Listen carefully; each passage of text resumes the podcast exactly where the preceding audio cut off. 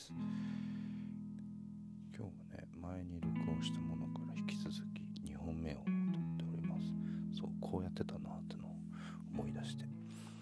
まだ7月14日。今日なんかスーパームーンだったんだね。全然、あ、の忘れててチェックできませんでした。誰か見た人いるのかな。最近なんかスーパームーンっていうの多いよね。なんか。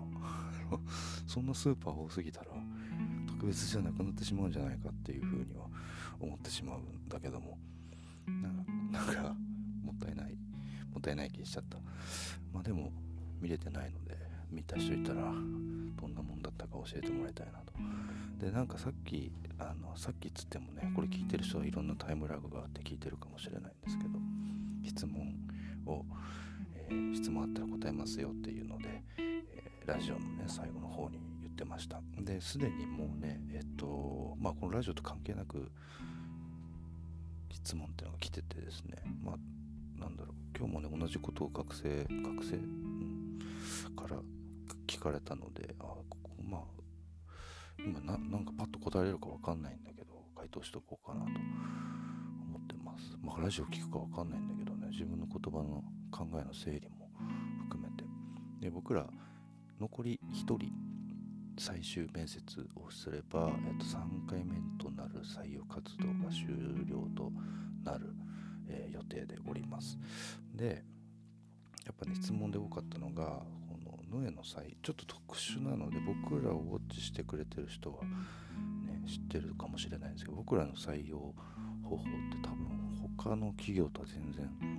違うやり方なんですね。で、まあ、知らない人のために簡単に僕らの特徴を言うと、まあ、このような採用を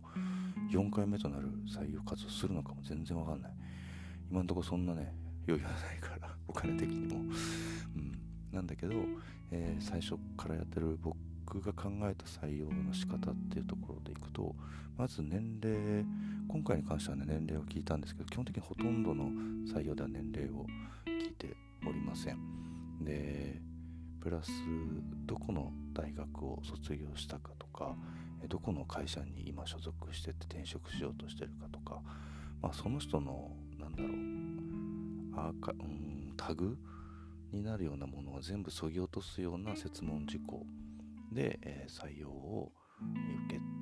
採用の質問かな項目を用意してます。で最初はそのエントリー内容で書類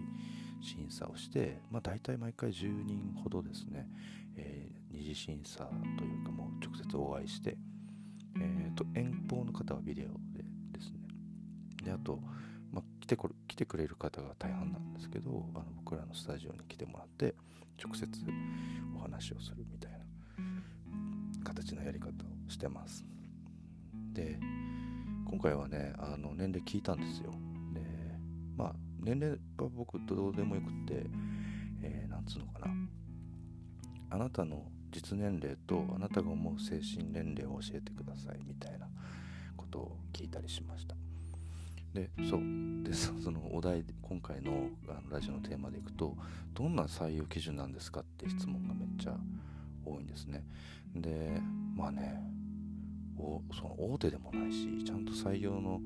なんだろう基準みたいなの僕らは正直ね整ってる組織ではないとは思います。とはいえこう自分たちが正しいと思う、え、やり方で人を見てるような、え、やり方をしてます。まあ採用っつってもなんだろうなんかルーティンで回していくっていうのはやっぱ効率的かもしれないんだけど僕らの場合は人を見るっていうところをとても、重要視しております。というのも僕らの仕事をかつて何やってたかとかえすごく何かのプロフェッショナルだっていうこうスキルセットって割とどうでもいい、まあ、あるに越したことはもちろんないんだけどあの割とどうでもいいというふうに思ってます。むしろ、えー、まあ、なんつうか僕らの会社の仕事ってもうむちゃくちゃなんですよ、まあ僕も想像つかないような、相談が来たりするのでかつて自分が持ってた経験したこととか持ってる持ち合わせスキルセットでは対応できないようなことなので急ごしらえで、えー、能力を身につけたり例えばそのプロフェッショナルを仲間に加えたりということで、えー、チームアップしていくので、まあ、そこでもちろんめっちゃ学んでいくんだけどね。やっていくのであのま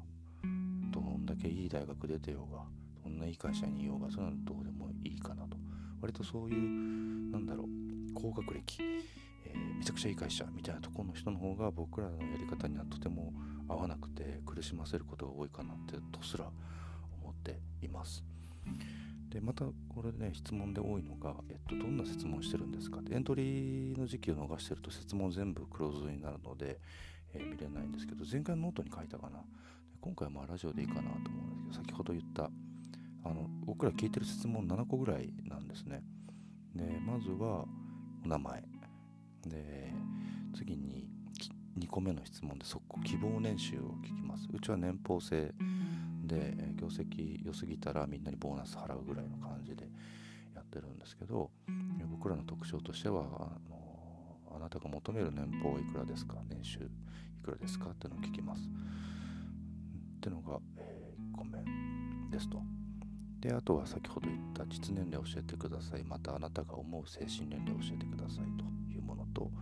あなたの幸せと不幸せを教えてください。またその理由を教えてください。というもの。あとはあなたの武器を教えてください。というものが3つ目かな。であなたは何から卒業しましたか？というのが4つ目。今回は何かしらこうテーマを設けたいなと思ってて、まあ、新卒募集新卒採用って書いてるんですけどその時点で、えー、中東で転職考えてる方とかは、えー、離脱するだろうなというふうに読んでました。でそこで離脱する人は多分僕らの会社に合わない人で、まあ、それでもなんかねじ込めるんだったら何かしらやってみようかなっていうようなチャレンジ精神というか遊び心というか、えー、無鉄砲さみたいなところはうちらの仲間にとして迎え入れるにはいい素養だなと思っていて実際サムネイルとかタイトルも新卒採用って書いてるんですけど実際中見ると、えー、何かから卒業した人はみんな新卒なんじゃないかというふうな説明をしてます。なので何かしら自分が今いる会社で、えー、ことを成したぞと思ったらそれは多分もしかしたら卒業かもしれない。次のフィールドでチャレンジしようって思う気持ちは、えー、新卒と一緒じゃんというふうに思ったりしてます。でもう一個は変な質問なんですけど5つ目の質問があなたとパートナーかっこ家族恋人友達はとてもお腹が空いています。あなたは中華が食べたいと思っていますがパートナーはイタリアンがいいと言っています。あなたはこの相違をどのように解決しますかという質問です。しかもかなり短文で回答する設計になってるので、うん、なんかこれもみんなの回答面白かった。で6個目の質問があなたが目を覚ますと無人島に一人でいました。どうしますか？これは僕が毎回、えー、勘どころチェックのために僕が作ってるような問題になります。そして最後の質問が9の7ですね。ヌエインクへ設問を作ってください。どのような設問でも回答します。というようなものにしてます。設問の中に設問を作る設問があるというこれはうちのスタッフの坂田くんが最後にねじ込んできた。これすごくとてもいい設問だなと思いました。ですと。こういうところの情報だけで僕らはこの人とても魅力的だなっていうような会いたいなって思う人たちを10人選んで、えー、今回70人のエントリーだったんですけど60人の方にはごめんなさいという連絡をし10人の方のお話しする機会を1時間ずつもらってお話ししました。でまあねまあ、もちろん名前を聞くとしてうちの、まあ、特徴としては希望年収を聞くっていうような感じで自己申告制なんですね。うちのスタッフ全員年俸こんぐらい私はいけると思いますとかね。でまあうちの価値観としてそのなんだろう努力努力なんだろうな。仕事だけで評価するのを僕はやめました。あの人を最初に取ろうと思った時に仕事の側面だけでその人を評価するのは良くないなってなんか思ってでなんだろう50%は仕事50%はプライベートみたいな話。で50%の仕事をさらに内訳ると25%はこの1年、えー、どのような働きができたかという評価と残りの25%は来年自分がこういう成長した時にさらにこういう成長率があるみたいなところの、えー、可能性の部分に僕は投資するみたいな形にしてます。で半分以上占めるのが、えー、プライベートですね。プライベートうんです。ここ変なんだけどね。えっとそう仕事って仕事だけの側面でパフォーマンスだけで見るってまあ当たり前のように感じると思うんですけどそれを実現できてるのって僕らは普通にこう暮らせてるってことだと思うんですよね。で仕事のにおいて僕らみたいなこうインプットしてからアウトプットする仕事からすると仕事だけのインプットだけではなくて私生活でのインプットだったり感じるところ気づくことみたいなところも、え仕事に全部生きてくるという形なので僕らはもうプライベートでじゃあ何をしようとしてるのかちゃんと充実した生活を送れているのか自分がやりたかったことに挑戦できてるのかみたいなところを、え判断軸として入れております。なのでうちの社員たちはいろいろやってる。自分で仕事を受けてやってる人もいるし自分が昔からやりたかったことに没頭してる人もいるし仕事よりそっちの方が大事っつっててあのベストアンサーだなと僕は 思ってて仕事に依存する人というかあの仕事だったり会社だったりヌエにだったりね依存するって人は多分うちの会社には合わない気がしてます。ヌエを使うぐらいの会社を使うぐらいの感覚の人の方がいいんじゃないかなというふうに思っています。まあ、人生って仕事だけじゃないからねっていう、まあ、僕の考えもあるんですけど僕自身仕事が大好きなのでというかもう仕事が僕の趣味みたくなってるので 何とも言えないところもあるんだけどなんかみんな僕のようにならなくていいと思うしできればこう普通に暮らしている、えー、ちゃんと幸福を知ってる人が、えー、仕事で幸福を他に運べるような人になってほしいなってところでまあ複合的にその人の1年を見てめっちゃプライベート詮索するとかじゃないです。どうだったっていう。子育てどうだったとかねそういう話をしたりしてます。まあそういうのでそういうのも含めて僕らは年俸を、えー、彼らが提示彼ら彼女たちが提示したものに、えー、妥当な数字か低すぎやしないかみたいなところで、えー、交渉をかけて最終サインをします。もうみんな終わりました。で高すぎる人っていないですね。うん特にうちの社員に関しては高すぎる自分を過大評価しすぎてるってものは全くなくて過小評価しすぎてるって感覚の人が多い。なのでちょっと増額してる感じですね。僕の方でもこんぐらいでしょうみたいなこんぐらいの働きしてるよみたいなところですね。純粋にね仕事だけで見始めるとえっ、ー、と本当どんだけ稼いだかみたいな競争になっちゃって多分それはうちとしてはとても良くない流れかなっていう。数字はねみんなで作ればいいんで。というふうに思ってます。あこの話長くなっちゃったであとまあ質問の内容でいくとこの実年齢と精神年齢聞いてるのは自分自身のことをどう捉えているのかっていうものを見てましたでまあ実年齢なんて誰だって答えられるんだけどこれちょっと面白いのが僕期待してたのは新卒募集したのであのみんな年齢嘘ついてエントリーしたら面白いのにってちょっと思ってたので今回ちょっと年齢入れてみました誰もそれをねあの読んできてる人はいなくてちゃんと正直に年齢答えてた真面目な人たちが多かったです。あと精神年齢ですね。全体見ると比較的に精神年齢は低く見る人たちが圧倒的に多かったなっていうのと同時にもう一つ、まおじいちゃんおばあちゃんぐらいの年齢の自分がいるみたいなことを分析してる人もいました。まあ、これが何が正解かとかは特になくて自分をどう捉えてるのかなっていうところで割とこの説問ではその人のなんだろう心の自分を見てる自分自身をちゃんと見てるかどうかっていうところを、え見てました。であとあなたの幸せと不幸せ教えてってやつはまあ人間として何を何に幸福を感じて何に不幸を感じてるのかっていうのを知りたかったってところですね。まあそれはそのまんまです。であなたの武器を教えてくださいってところもそうです。あの分かりませんって人っていうよりかはこういうことができるみたいなここはもう譲れないものがものを明確に言えないと多分うちでは厳しいかなというみんなねいびつな武器めっちゃ持ってるのでその上で僕らはこううちのスタッフ4人社員いるんですけどそれぞれどういう武器を持ってるのかっていうのも把握していてまあ、例えば被る武器みたいなところっていうのは多分うちのチームとしてはそんなに必要としないので誰も持ってなかった武器みたいなものがあるとベストだなと思って聞いてます。であなたは何から卒業しましたか？みたいなこととかもそれぞれのエピソードがあります。でなんかこうなんだろう難しいよね。卒業という定義をどう捉えるかとも思うんだけどあの、卒業って明確にね大学だったら4年間とか高校だったら3年間みたいな区切りが明確に最初に自分じゃない人が決めてるので卒業っているんですけど大人になると自分でこのラインを超えるまでは頑張ろうとかねこれをせめて身につけようみたいな自分から卒業ラインを作っていかなきゃダメ。だと思うんですよね直近みんな何から卒業したの？みたいなことを聞いてます。もうほんと人それぞれ。人それぞれでした。とても面白かったです。であとはねあのパートナーと一番中華食べたいけどパートナーイタリアン。これはねあの答えがどちらとでもない問題にぶち当たった時にどのような対処をするのかってところを見てます。まあこれ案件でもあるよね。あの制作がこうこれが正しいと思ってる。でもクライアントはこれが正しいと思ってる。折り合いがつかない時に、まあ、どのような、えー、そういうの埋め方をするのかっていうところを見てます。で僕はここの説問を得たのは回答としては割と優先度高かったのはそのなんだろう。うんどっちかに思いっきし優しさで寄せるとかっていう回答する人はちょっと違うかもなっていうふうのは僕自身は感じました僕だけがジャッジしてるんじゃなくて他の社員もジャッジしてるのであれなんですけど。ですけどなんかここの、えー、結構まあ難しいじゃん。中華イタリアン同時に食べたいっていう状態が発生していて。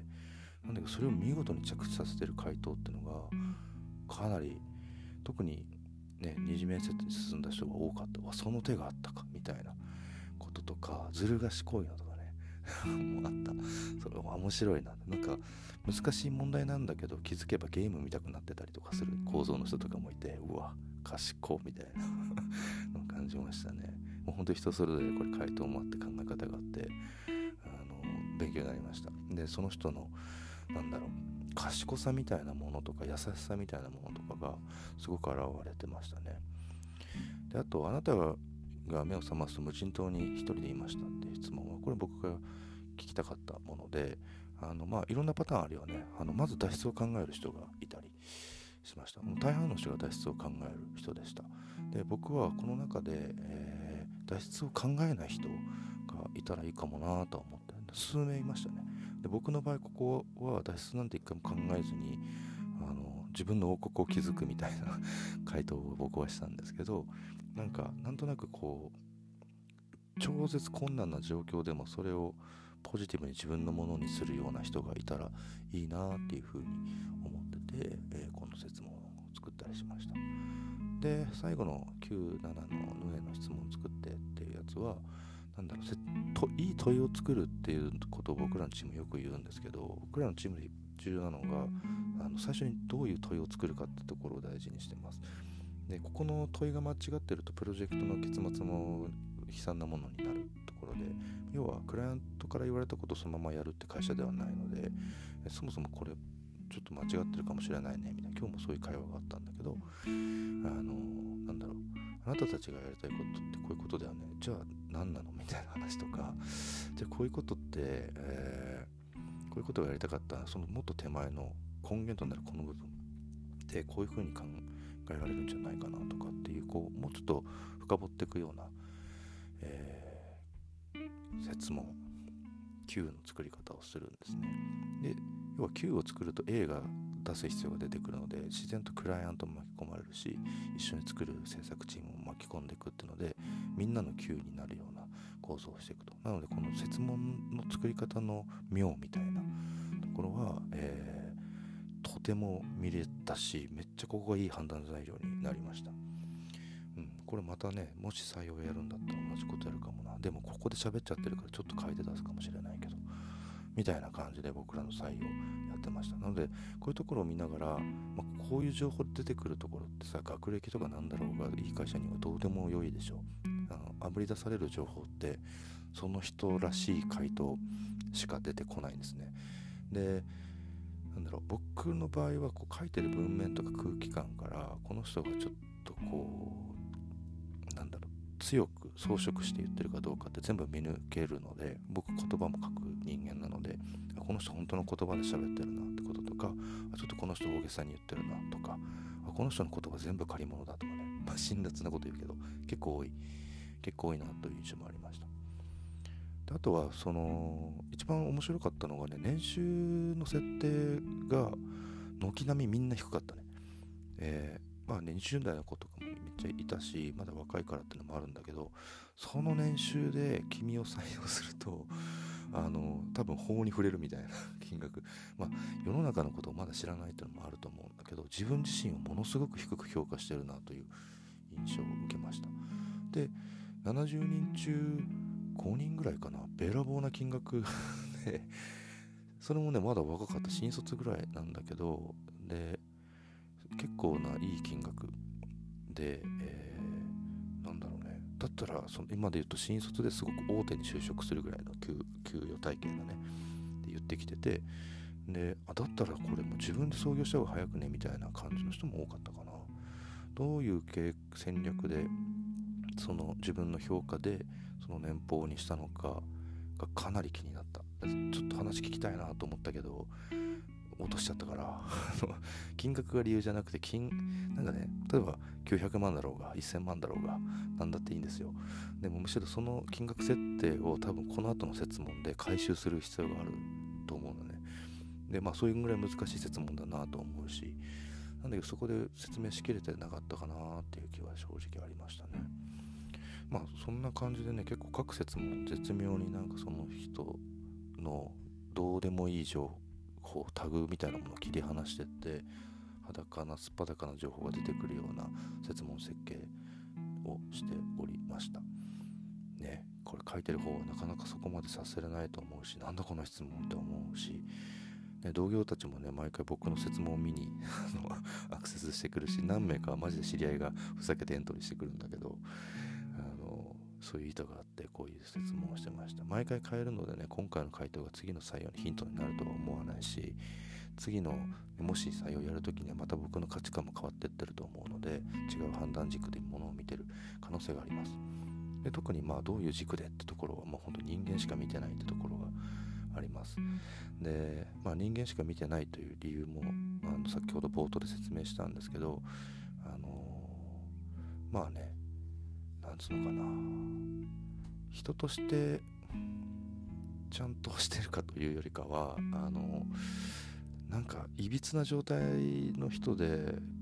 これ採用によくあることだけどもしヌエにこの人入らなかったらどこでこの人が活躍するんだろうなっていういびつな能力だったり情熱を持ってる人みたいなところを僕は採用するしうちのスタッフも割とそういうところをめっちゃ見てるなっていう印象でしたね。うん、で逆に言うとそのなんだとても優秀だなって人めっちゃいるんですよ。今も、えーね、10名最後残った人とかもものすごく優秀で金がありゃもうもっと取りたいなというぐらいなんだけどなんだけど泣く泣くこう現実的なにちゃんと守れるラインでの雇用ってところにとどめてるんだけどももっと取れたなみたいなお金があれば。ってぐらい今回本当とてもいい人たちが集まってくれてました。でまあ最終的にやっぱあの見るのが、まあ、チームとして動いてるのでチームとして入った時にどんな、えー、僕らに影響があるのかってこととあのいい意味での影響だよね。あとあの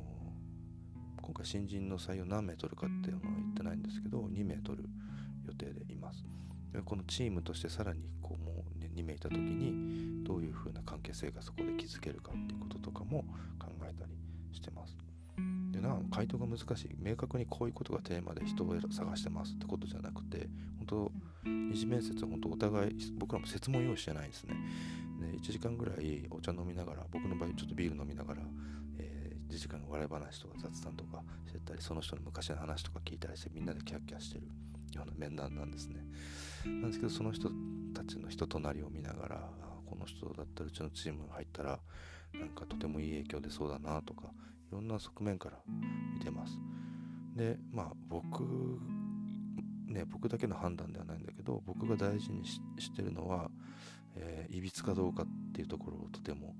見てます。でプラスこうそのいびつさが生まれてるっていうのは自分でも抑制が効かない情熱があるからだったり問題意識があったり人によってはもしかしたら怒りだったりとかね。っていうのがあったりしてそのいびつな形になってるなというふうに思っていて僕はそこを評価してます。ただ他の組織に行った時にそのいびつさが邪魔になって本来の実力を出せないみたいなケースってたくさんあるなと思ってます。逆に僕が難しいかもなと思うのは、えー、まだちゃんとねそういう雇用をしたことがないからってのもあるんですけどめちゃくちゃ整ったスペックの人がいた時にうちでじゃあその人はどういう働きができるんだろうってのはちょっと正直不安になると。要はみんななんか突出した能力を持ってて誰もその突出した能力に追いつくことはしないんだよね。無駄だから。もうそこはお前に任せるわっていう感じで今僕含め5人いるけどみんなまあ背中合わせで円になってる状態。なのであこれ来たからよろしくとかって感じであのみんなでパスしながらやってる状態。なので完全に背中を預け合えてる状態なんですね。その時にまあね突出した何かがなくて、まあ、全体的にスペック高いよ見たくなってきた時に僕らはその人に何を、えー、預けたらいいのかっていうのが難しくなるかもなと思っています。で結局そこら辺は今いるメンバーの底ボトムアップにしかならないなと思っていてそれはもうボトムアップは個々の能力を磨くことで尖りを強くしていくことの僕は重要視してます。なので、えー、いびつな人ってところを採用基準に僕の中ではね取ってるという形になります。これがどのような軸で採用を決めてるのかというものの回答になるのですが難しいよね、うん。まあ、こういうふうなそれぞれの企業でいろんな判断軸があったり全部みんなね点数つけられて、えー、この何点以上の人は採用みたいな感じのとこもあるかもしれない。あの会社それぞれねその方針が違ったりもするのであの僕が言ったことを他社でやるとうまくいかないケースもあると思うんですけどヌエの場合はちょっと変わったチームなので、えー、そういうような人間性を見てその人なりの傾きというかいびつな部分を見てそこが何でそういう風になってどんな情熱でどんな怒りでどんな感情であなたが出来上がったのかみたいなところを見てでこの人が加わったらその人の熱量がどういうふうにチームに連覇するのかみたいなこととかっていうのを考えたりしながらこの人たちかなっていうものを考えたりしております。ね。何らうちにエントリーしない限り参考にならないことを今回ラジオで話しましたけど。他の人がね他のチームがどういう風な基準で採用をねしてるのかちょっと質問してみたいな採用ラジオしてみたいな、うん、ただなんかこうね70人来てさそっからもうぐーっと選んで10人に選んだんだけど今回70人の中でいやうちじゃなくてあっちのチームじゃんみたいなこともめっちゃあった。だからもっ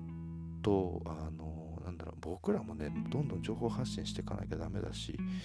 なあと思った。なんかたまたまね僕らのこと知ってくれてただけだと思うんだよ。でもそれと同じように他にもねめっちゃいい会社があって、えー、そこら辺のこと聞いたら知らなかったりするんだよね。君ヌエじゃなくてあっちだよみたいな。ことが結構あってそれはもうね皆さんにメールで返信した感じです。でなんかやっぱこう自分のキャリアをどう構築していくかってことがあまりね大学でもなかなか今の大学ではあるのかな教えてくれる機会が少ないのでなんか RPG と同じでどの能力にスコアを振り分けていくかみたいな話なんですね。でそこら辺がまだこう考えがまだ自分の中で固まってない人たちってのも印象的に多くてなんかキャリア講座なのかな何なのかな。なんかそういうものはもうちょっとオープンに情報出していってもいいのかもしれないなとは思いました。これはヌエのためにというよりかはなんかこうね自分の能力とか自分の可能性とか自分の興味関心をしっかり育ててそれを必要とするフィールドが分かるようにもっと若い人たちがなっていかないとなんかね時間をね無駄にしちゃってるなっていう気もする。採用ってさ就職活動とかね今頑張ってる人いると思うけどもう手当たり次第行く人もいるじゃん。なんかねそういうなんか不幸みたいな時間はできるだけ減らしたいなと思ってて。海外の芸大とかだとねあの企業の人たちが逆にそこ行って学生のプレゼンテーションを見て私はあなたが欲しいですって企業側が手を挙げるケースもあったりするんだよね。なんかそういうような仕組みだったり自分のキャリアを、まあ、こういうクリエイティブ業界行くんだったらどういうふうに形成すべきかみたいなとかは大学入って1年生2年生の時とかある程度こう緩やかにでもベクトルが自分の中で生まれてきたタイミングぐらいから差し込んでいく方がいいのかもなっていうふうに思いました。昔母校の立命館大学のキャリア講座に呼ばれて行ったんですけど、えー、僕もその時独立してて別に就職しなくても死にはしないよみたいなことを言ったらもう二度と呼ばれなくなりました。実際死なないんだけどね。うん。まあちゃんと自分ずる賢く育てていくような視点ってものは自分を見る視点っていうのは欠かさずに、えー、持っておくといいんじゃないのかなっていうふうなことを今回の採用ではいやベラベラと喋りすぎたな。もう30分になっちゃった。ということで、えー、今日のラジオここら辺にしようかなと思います。もしかしたらねこのラジオ学生が聞いてるかもしれない。でめっちゃ大変だから就職活動で疲れたらしっかり休んだりなんか無理だったらやめてもいいと思うんだよね。で1年ぐらいとか半年ぐらい休学して次のチャレンジしてもいいし休んでる間に自分が関心ある会社にあの問い合わせしてみたらいいと思う。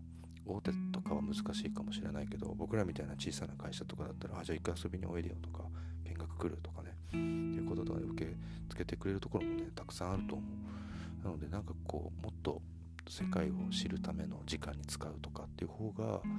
いいかなっていうふうに思う。なんかとりあえず就職するんだとかそこを就職することがゴールになってしまうともしね全然自分が思い描いてたところではないところに就職して